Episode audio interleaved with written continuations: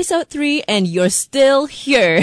so I guess I'm doing something right. So that said, welcome to the Asian Abroad. And I just want to let you know that I super, super do love getting feedback. And if you've got any for me, please feel free to hit me up on Instagram. My handle is at the Asian Abroad podcast. And you can tell me what I can improve on or what I'm doing great. Everything is appreciated.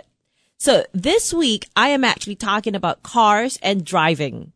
I am a baby driver, okay? I have a brand new license of five months. And I have been told that I'm a lucky girl because I got my license in the United States, the country that allows 16 year olds to drive.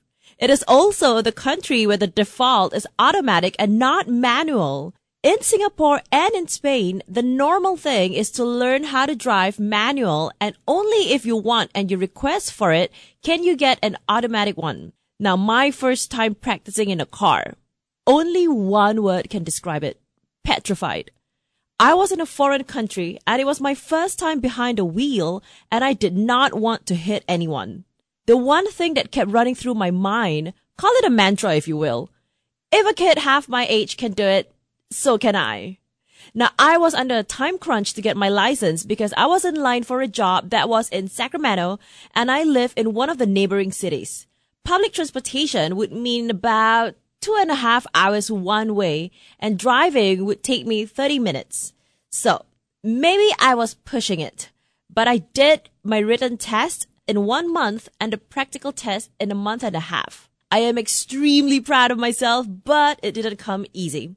During my practice sessions, I almost hit a cyclist and rammed straight into those wide barriers that mark the separation between the cyclist and car lanes.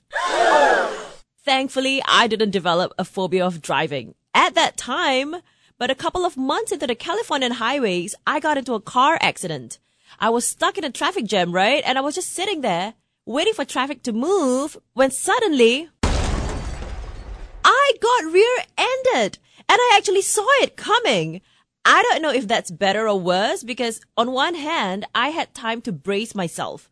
But my doctor said my body tensed up for the impact and that actually made it worse. So now, not only was my car not working, I was stuck on the highway with highway patrol a month after getting my license. And I did not know what I should do. So you know what? That did it for me. I was officially terrified of driving. Until today, I still am. It's been four months since the accident and I still get the jitters whenever I have to drive. But there are so many things about driving here in the US that I really am thankful for. The first thing is that the lanes are super wide. Wide enough for me to not worry that I'm driving in between two lanes. Have you ever had that worry? My biggest concern when I was learning to drive was how do I stay in lane while driving? Nobody had an answer for that. And, you know, I was basically told that I'll somehow figure it out. For someone who's a worrywart, that was not good enough for me. And the other thing that I'm thankful for is the availability of parking spaces here. I'm gonna let you in on a little secret. I did not learn how to park when I was taking my test.